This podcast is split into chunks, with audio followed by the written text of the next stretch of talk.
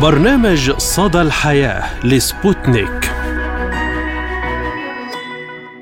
مرحبا بكم مستمعينا الكرام في حلقة جديدة من برنامج صدى الحياة. أقدمه لكم اليوم من استديوهاتنا في موسكو أنا فرح قادري. نتحدث اليوم عن مواضيع متنوعة وأهم الأخبار التي كانت الترند لهذا الأسبوع. ونبدأ كالعادة الحلقة بموضوعنا الرئيسي عن تواصل الاحتجاجات على تردي الأوضاع الاقتصادية والمعيشية بالسويداء جنوب سوريا هذا الأسبوع.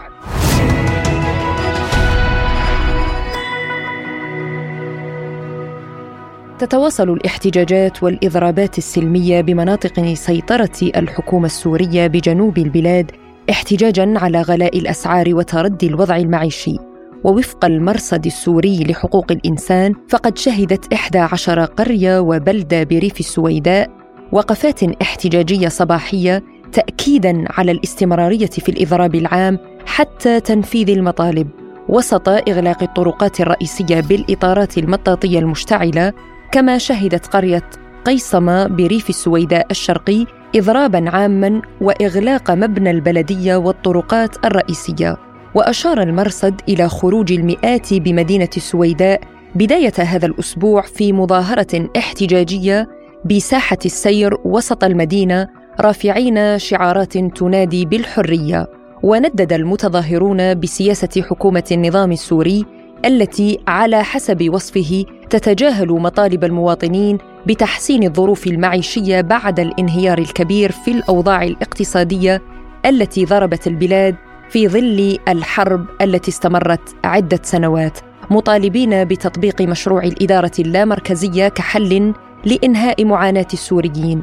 وخرج كثير من المواطنين في مظاهرة أخرى بقرية الصورة بريف السويداء الشمالي تزامنا مع قيام المتظاهرين بإغلاق مبنى البلدية وشهدت تلك المنطقة احتجاجات متكررة في الشوارع على الأزمات الاقتصادية خلال العامين الماضيين. وكان الرئيس السوري بشار الأسد أصدر هذا الأسبوع مرسوما بزيادة الأجور بنسبة 100% وأعلنت الحكومة السورية قرارات برفع أسعار المحروقات بنسبة من 150 إلى 200%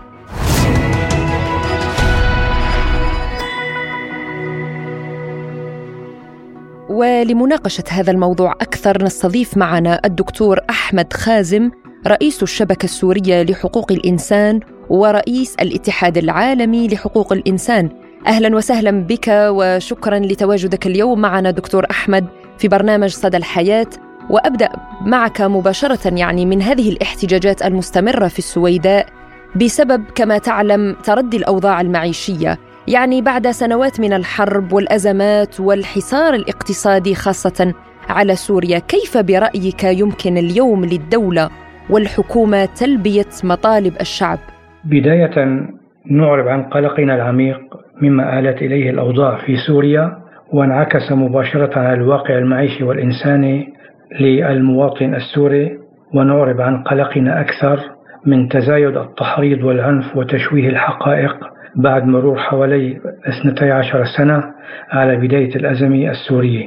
إن استمرار تدهور الأوضاع وحقوق الإنسان في سوريا ناتج عن التحريض والتآمر وناتج عن الحصار الاقتصادي والعقوبات الاقتصادية وناتج عن الإرهاب الذي ضرب سوريا في الطول والعرض. هلا هناك يعني بدي أحكي شوي بالتحريض الإعلامي قبل ما أدخل شوي بالوضع المعيشي في سوريا. هناك تحريض إعلامي خطير حول ما يدور بسوريا، تهويل، صفاقة في الكلام تكبير في الكلام معيب جدا جدا. كله يدعو إلى العنف والكراهية. والعنف أول ما يعني يعني كلمة عنف شو يعني بتعني عنف؟ بهذا بالواقع السوري يعني خصوصا يعني لمن يطرح الأفكار. هو التناقض بين ما يطرح من أفكار وبين ما يطبق من أعمال سواء على المستوى الشخصي أو المستوى الدولي على المستوى الخاص أو العام. وهو موجود يعني العنف موجود في قوام الشخصية الإنسانية بحياة الإنسان. يعني يعني البشرية وحالة يعني حاولت البشرية أنه توجد حالة من الترف الفكري والإنساني وترف الحياة إلى هنالك. لكن بسوريا وصلنا إلى مرحلة يعني مجرد الحلم بهذه الحياة صار بعيدا يعني عن مستوى التفكير فيه بسبب شظف الحياة وضنك الحياة والقساوي والقسوة كل المسائل. كون العنف يعني بسياقه النهائي يؤدي إلى الفقر. العنف بيؤدي إلى الفقر والخراب والدمار والابتعاد عن الأخلاق. والواضح أن الدعوة إلى العنف تأخذ أشكال متباينة. يعني الواقع السوري بما فيه سواء داخل السويداء أم غيرها هو دعوة إلى العنف عم تأخذ شكل تحريض من الجهات الممولة والداعمة. وهذه الجهات هي جهات دولية. مفروض إن إحنا نأكد على النقطه عذرا يعني عن دخلت هون مباشرة. ليش؟ لأنه هو متمخض الواقع الاجتماعي القائم الآن سواء ببعده الإنساني أم بعده الميداني أم الفقر أم التظاهر أم أي كلمة ممكن تقال. ناتجه عن التآمر الدولي والمتغيرات الدولية. واللي عم بتقودها حاليا يعني حسب لجان الرصد والمتابعة متقودها آه، فرنسا بريطانيا الولايات المتحدة الأمريكية وكل هذه الدول. شايف؟ فعمليا إذا في هناك تحريض لهذا الوضع. فالمسألة أدت إلى حصار اقتصادي. هلا من حيث المبدأ الحصار الاقتصادي وعذرا يعني كون بدي أطيل قليلا هون الحصار الاقتصادي والعقوبات الاقتصادية أول ما تنعكس على مين؟ على الشعب، كويس انعكست على الشعب، بيطالع أنا واحد من هون أو من هون أو دولي من هون أو تسلل آه، لمعونات أو إغاثات أو تمويل أو إلى هنالك، فبدي هون بتلعب دورها هذه المسألة. فعمليا إذا عملية الحصار الاقتصادي انعكست على الشعب والشعب أدى إلى فقر مدقع أصيب بفقر مدقع ناتج هذا عن هذا الحصار. بالنسبة إلى ما يجري في السويداء طبعا هذا الحراك الخطير الموجود بالسويداء اللي عم بيعبر أنه هناك في حالة فقر وحالة كذا وحالة كذا. عن شو ناتج هذا الفقر؟ عن شو هالجوع الكذا؟ ناتج عن حالة حصار موجودة مضروبة على سوريا يعني قبل الأزمة ما كان فيها الحصار وما كان في كان أنت أي مدينة بتفوت عليها بسوريا أي حارة أي ضيعة أي كذا بتفوتي في هناك رزق وخير وفير. يعني الاكتفاء الذاتي موجود بسوريا بكل بكل ما تعنيه الكلمة. لكن الموجود بالسويداء حاليا هو عبارة عن تآمر. هذا التآمر تقوده دول منها فرنسا. تتعلق مع فرنسا داعمة إلى إلى جنبها وقف إلى جنبها من بريطانيا وأمريكا. من أجل شو؟ من أجل محاولة أسقاط يعني النظام. كيف؟ من خلال بدهم يعملوا فيدرالية إنه هون حكم ذاتي هون كذا. ما يعني بالشمال ما استطاعوا. رغم وجود قسد ما استطاعوا. هلا هون بدهم يستطيعوا هون لا. ليش؟ لسبب كثير بسيط. أهل السويداء هن ثلاث فئات بدك تعتبري. فئة تعبر عن جماعة مرتبطين بجنبلاط جنبلاط مرتبط بإسرائيل معروف هذا تاريخيا إلى ما ما هنالك. الجهه مرتبطة مع وئام وهاب موجودة مرتبطة مع وئام وهاب. وئام وهاب تابع بشكل أو بآخر إلى سوريا وفي تنسيق ما بينه وما بين الحكومة السورية. والجهة الثالثة هي المتعلقة بشيوخ الطائفة شيوخ العقل الشيوخ الطائفة الدرزية وإلى ما هنالك تعبر عن أهل السويداء الحقيقيين. طبعا الشعب الحقيقي القائم بالسويداء ليس له علاقة بأي قضية يعني آه، من من هذه الخلافات اللي عم بتصير. وهذه الثورات اللي عم بتقوم في السويداء لكن المسألة وين؟ المسألة أنه بدهم يحاولوا هن يجيروا كل هذا العمل من أجل عزل السويداء وإقامة حكم ذاتي فيها وبوصول إرهابيين موجودين بالتنف. كانت أمريكا عم بتقوم على دعمهم وبكل هذه التفاصيل. هلأ في هون فينا ندخل كثير تفاصيل لأنه هذا العمل كله خرق القانون الدولي والميثاق العالمي للهيئة الأمم المتحدة وهون يجب أن يتدخل مجلس الأمن. لأنه هذا الوضع الوضع بالضبط يعني هون يؤدي إلى إخلال بالأمن والسلم الدوليين على مجلس الأمن أن يتدخل بحال توقع للإخلال من خلال إعطائه مقترحات وتوصيات أين ما استطاع لازم يكون في هناك حراك معين على أرض الواقع. يعني اليوم الوضع الاقتصادي والمعيشي المواطن السوري لا يستطيع تحمله. ما هي برأيك التحديات التي تواجهها سوريا في تأمين الوضع الاقتصادي للشعب؟ أوكي بالنسبة للواقع الاقتصادي السوري والتحديات والتي تواجهها سوريا يعني أنا بدي أقول دكتورة فرح كثير مهم يعني تكرار يعني جزئية بس بسيطة فقط إنه الحصار الاقتصادي والعقوبات الاقتصادية التي فرضت على سوريا. من جهة، من جهة ثانية يعني الدول الاحتلال اللي دخلت إلى سوريا دخلت بدون توافق مع القيادة السورية، مثل هلأ أمريكا دخلت بدون توافق، اذا هذا احتلال. آه، تركيا دخلت بدون توافق، اذا هذا احتلال. يعني نحن أمام هذا الاحتلال، شو ساوت الدولة الأمريكية وتركيا وإلى هناك؟ حطوا إيدهم على منابع النفط، حطوا إيدهم على منابع النفط، طيب منابع النفط هيدي مين عم يستثمرها؟ هي حق للمواطن السوري. هذا بحد ذاته خرق القانون الدولي و آه، للشرع الدولية لحقوق الإنسان. فمن هون هذه من المعوقات والتحديات اللي عم بتواجه الدولة السورية. فنحن لازم يعني بالداخل السوري بالداخل السوري الشعب السوري لازم يحط إيديه بإيدين بعض مع الدولة ضمنا من أجل السيطرة على هذه المعوقات والتحديات. هلا نحن بسوريا عندنا مجموعة من الدول عم بيتم التوافق معها كنظام وكدول. هي آه، روسيا هي إيران هي الصين هي إلى دول بريكس إلى آخره. كويس. فنحن أمام هذا الموضوع لازم يصير تنسيق ما بين هذه الدول من أجل السيطرة على الوضع الاقتصادي القائم. فحين بيتم ذلك بيتم تحسين الوضع الاقتصادي للمواطن السوري. لأن الحصار الاقتصادي ينعكس على المواطن بالمأكل والمشرب والملبس والوضع الصحي وكل هذه المسائل طب هل برأيك الاحتجاجات والتظاهرات الشعبية هي التي ستغير من الأوضاع الاقتصادية أم أن هناك حلولا أخرى ربما؟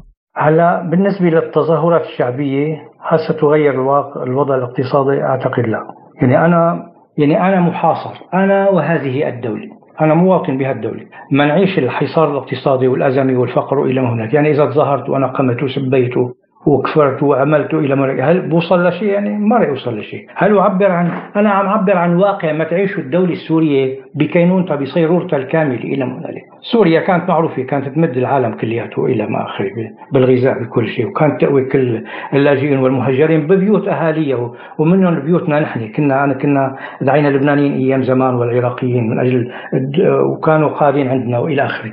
فالمهم التظاهرات الشعبية لا. الحلول هي طرد الإرهاب، طرد الاحتلالات وحدة الأراضي السورية ووحدة القرار السوري وبالتالي الوصول إلى برنامج التنمية اللي عم بينطرح هذا بينطرح بحقوق الإنسان لأنه هذه الثروات الموجودة الثروات الوطنية هي حق المواطن السوري هو اللي له حق أنه يستثمرها بالطريقة اللي بيشوفها مناسبة وفق الواقع السوري.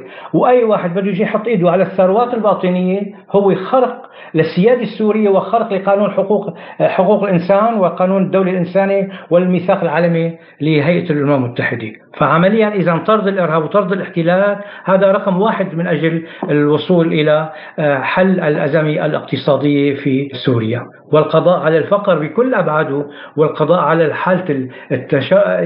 كل المعوقات والتحديات اللي عم بنعيشها بتصير زائلة تماما. وقت بتحط سوريا إيدها بشكل صح على الثروات الوطنية. لكن كيف بدها تحط إيدها بظل هذا التآمر الدولي وهذا الاحتلال وهذا السلاح الخطير اللي عم جاي في أمريكا وإلى من هنالك ومجلس الأمن نايم مجلس الأمن بيقول أنا أي واحد إذا ما بي أي نقطة فيها خطر بالعالم أنا بدي أتقدم مباشرة بمقترحات التوصيات أو سنلجأ إلى الفصل السابع هو استخدام السلاح أو استخدام إلى ما هنالك من أجل إيقاف هذه الأعمال. لو نتحدث عن قانون قيصر وفرض العقوبات التعسفية بحق سوريا اليوم هذا الشيء وهذه الخطوات العقابية زادت من انهيار الوضع الاقتصادي وروسيا كما تعلم كذلك تتعرض لعقوبات تعسفية مجحفة من الجانب الغربي. هل من الممكن أن نرى دورا روسيا لمساعدة سوريا؟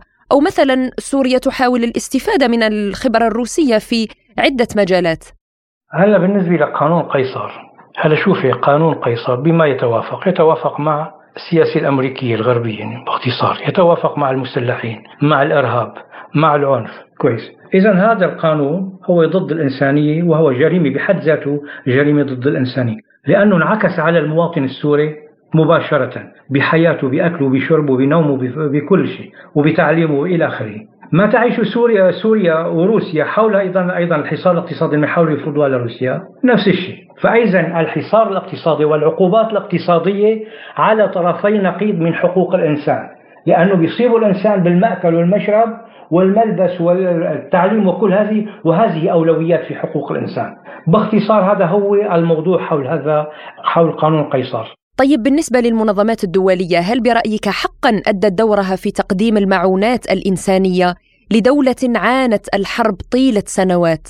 المنظمات الإنسانية الدولية المنظمات الدولية ما حول سوريا أو اللي دخلت لسوريا بحجة تقديم المساعدات إلى ما هنالك هلأ الأمور متباينة وضبابية شوي لكن بشكل عام لم تقم بدورها بشكل صحيح بسبب أنه في البعض كان بده يوصل لنا نحن مساعدات وأنا كانت المساعدة بدها توصل باسم الشبكة السورية لحقوق الإنسان مشان نكون واضح من بعض المنظمات الدولية والمنظمات من داخل ليبيا من شان يكون شو اسمه المثل حقيقي وواقعي ما في حد يقول لا أو إيه يعني الكلام صح 100% فبدهم يبعثوا مساعدة أهل شو اسمه القائمين على الحكم هناك منعوا دخولهم إلا عن طريق تركيا. قال لا نحن بدنا نبعثه عن طريق لبنان عن طريق البحر إلى لبنان ما قبلوا إلا عن طريق تركيا. تركيا راح توجهتهم لوين إلى لوين إلى الشمال السوري. الشمال السوري من استقبلهم؟ استقبلهم جماعة الإخوان وجبهة النصرة وغيرهم.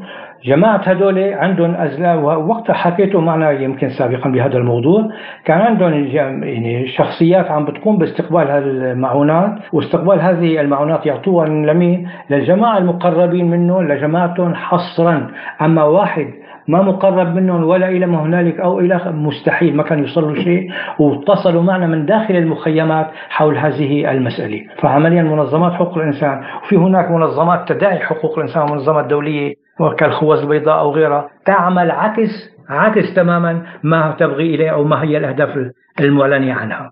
وهدول يجب محاكمتهم أمام محكمة الجناية الدولية لأنه زادوا في الإرهاب وفي العنف وفي الجرائم ضد الإنسانية ومن سرقة أعضاء بشرية وغيرها وغيرها وغيرها وعندنا أدلة ووثائق تثبت كل ما نقول به.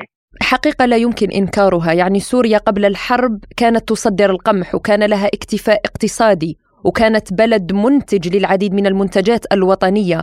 اليوم الوضع مؤسف حقيقة. ما تعليقك؟ أخيرا يعني طبعا أنا بأكد على مسألة مهمة كثير كثير يعني لا شك أن روسيا روسيا الاتحادية طبعا تستطيع من خلال موقعها حسم الصراعات الدولية ورعاية التنمية الاقتصادية والاجتماعية وتطوير سيادة القانون ومعايير الحكم المناسبة طبعا وفق الدولة وتستطيع تحسين الظروف السياسية والاقتصادية والاجتماعية والحيلولة دون استفادة الجماعات الإرهابية من هذه الأوضاع.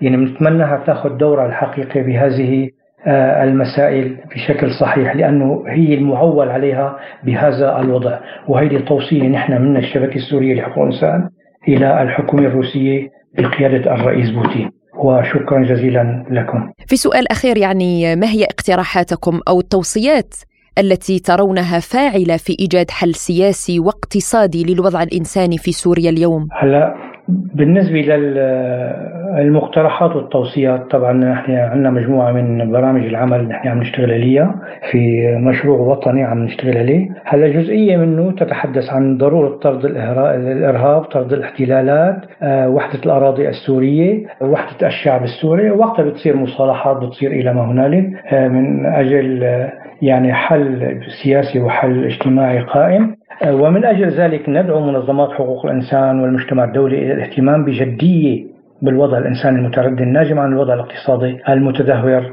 واللي كان الحصار الاقتصادي والعقوبات الاقتصادية الدور الأكبر في تدهوره. آه، وندعو أيضا مجلس الأمن الدولي وعلى والمجتمع الدولي على رأسهم أمريكا لفك الحصار لأنه أمريكا هي اللي فرض الحصار. ندعوهم لفك الحصار الاقتصادي وإلغاء العقوبات الاقتصادية لأن السبب المباشر في الكوارث الإنسانية وفي تجويع وأفكار الشعب السوري بمختلف مكوناته. كما ندعو المجتمع الدولي نحن طبعا من الداخل عم نحكي بهذه الآلام اللي بتبكي الحجر والشجر وكل شيء يعني وضع عنا كثير قاسي.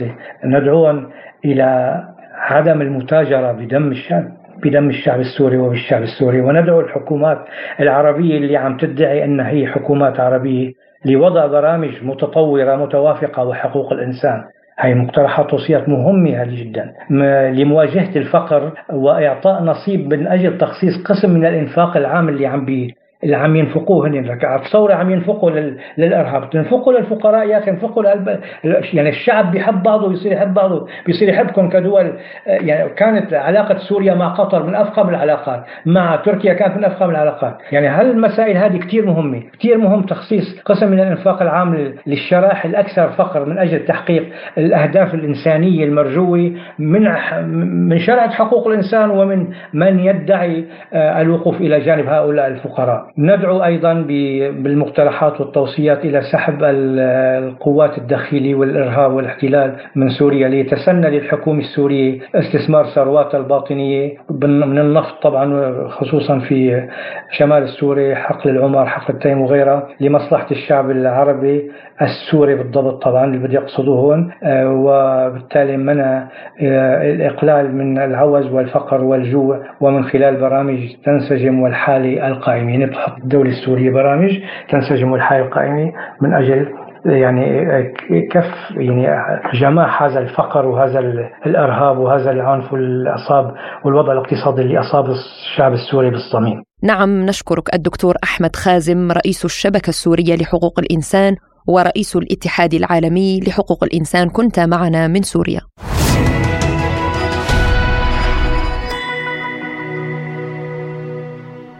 ونتابع حلقة اليوم مستمعينا الكرام بتقرير عن أسبوع سينما المكفوفين الحدث الأول من نوعه في لبنان حيث يتيح للمكفوفين مشاهدة الأفلام.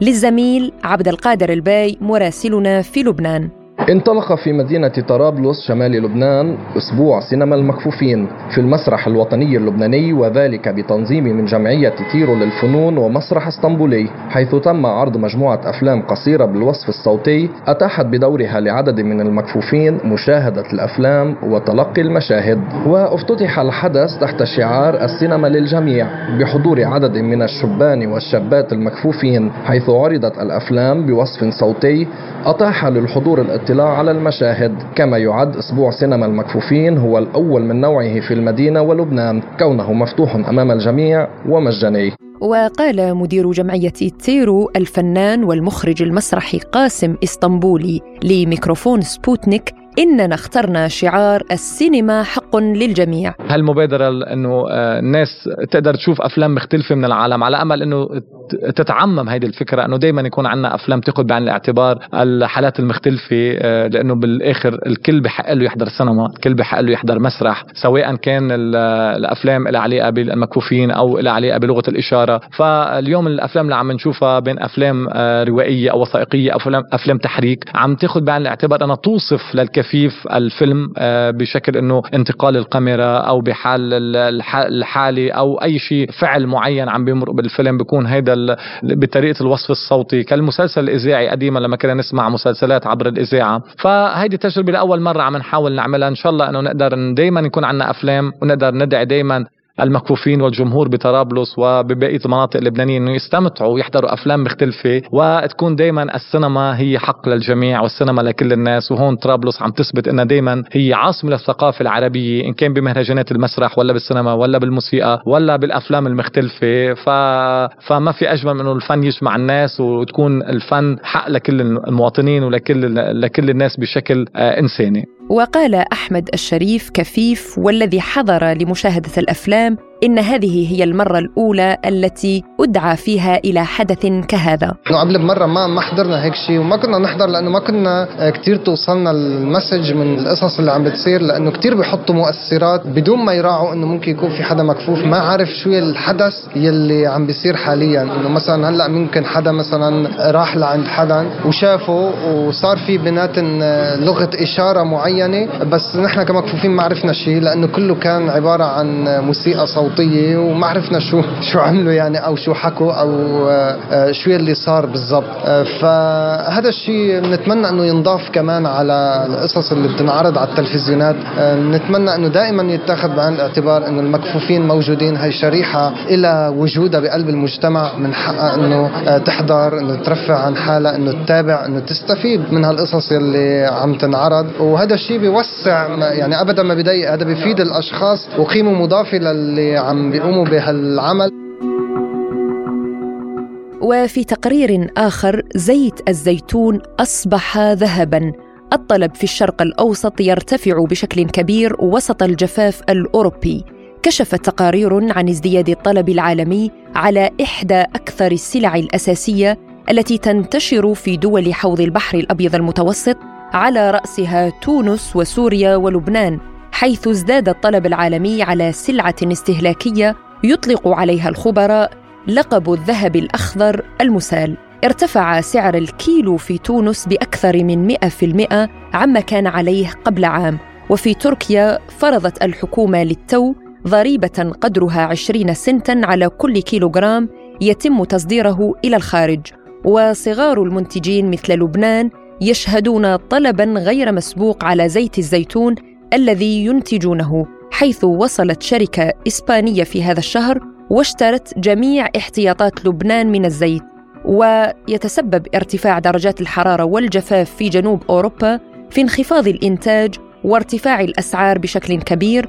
وفي إسبانيا انخفض إنتاج زيت الزيتون في عام 2022 إلى 2023 إلى نصف الكمية التي تنتجها عادة وقد لجأ المنتجون الأوروبيون إلى دول أخرى مثل تونس أكبر منتج لزيت الزيتون في العالم العربي ولبنان والأردن وتركيا لسد الفجوة.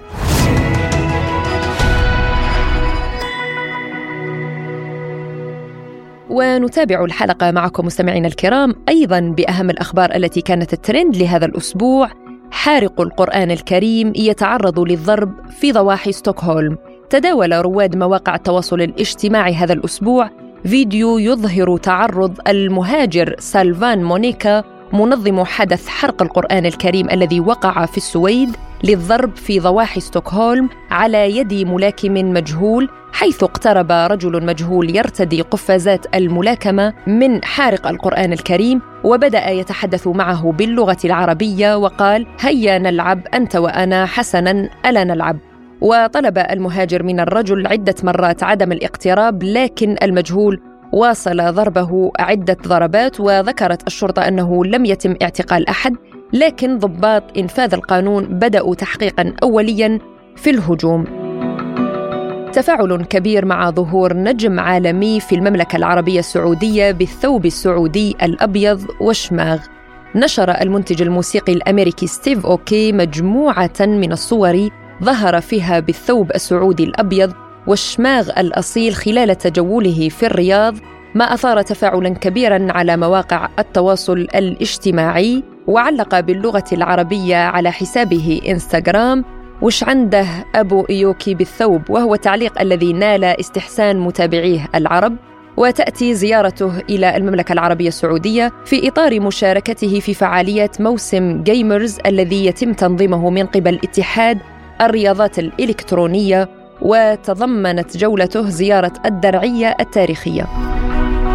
شاب عربي يغسل اسدا داخل مغسل سيارات ويثير الجدل. انتشر في مواقع التواصل الاجتماعي مقطع فيديو يوثق قيام شاب بغسل أسد داخل مغسل سيارات ما أثار جدلا كبيرا. وتداول رواد مواقع التواصل الاجتماعي هذا المقطع حيث ظهر الأسد داخل صندوق خلفي لمركبة فيما يرش عليه الشاب المياه بواسطة خرطوم.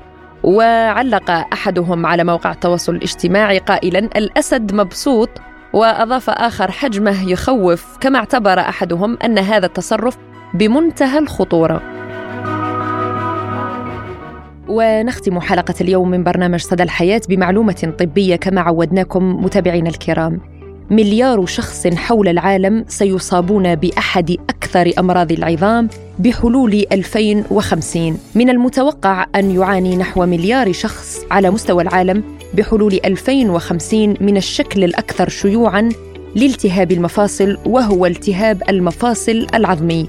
ووفقا للدراسة الجديدة التي نشرت في مجلة The Lancet Rheumatology فإن 15% من سكان العالم الذين تبلغ أعمارهم ثلاثين عاما أو أكثر يعانون في الوقت الحالي من هشاشة العظام. بعد تحليل ثلاثين عاما من بيانات هشاشة العظام أي منذ 1990 إلى غاية 2020 من أكثر من 200 دولة.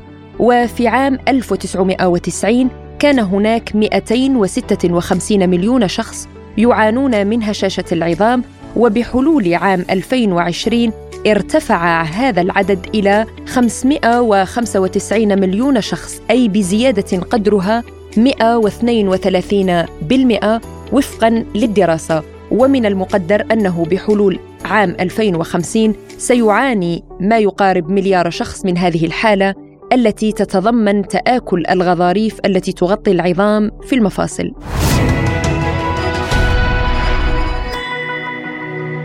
إلى هنا نصل وإياكم مستمعينا الكرام إلى ختام حلقة اليوم من برنامج صدى الحياة. كنت فيها معكم أنا فرح قادري من استديوهاتنا في موسكو. إلى اللقاء.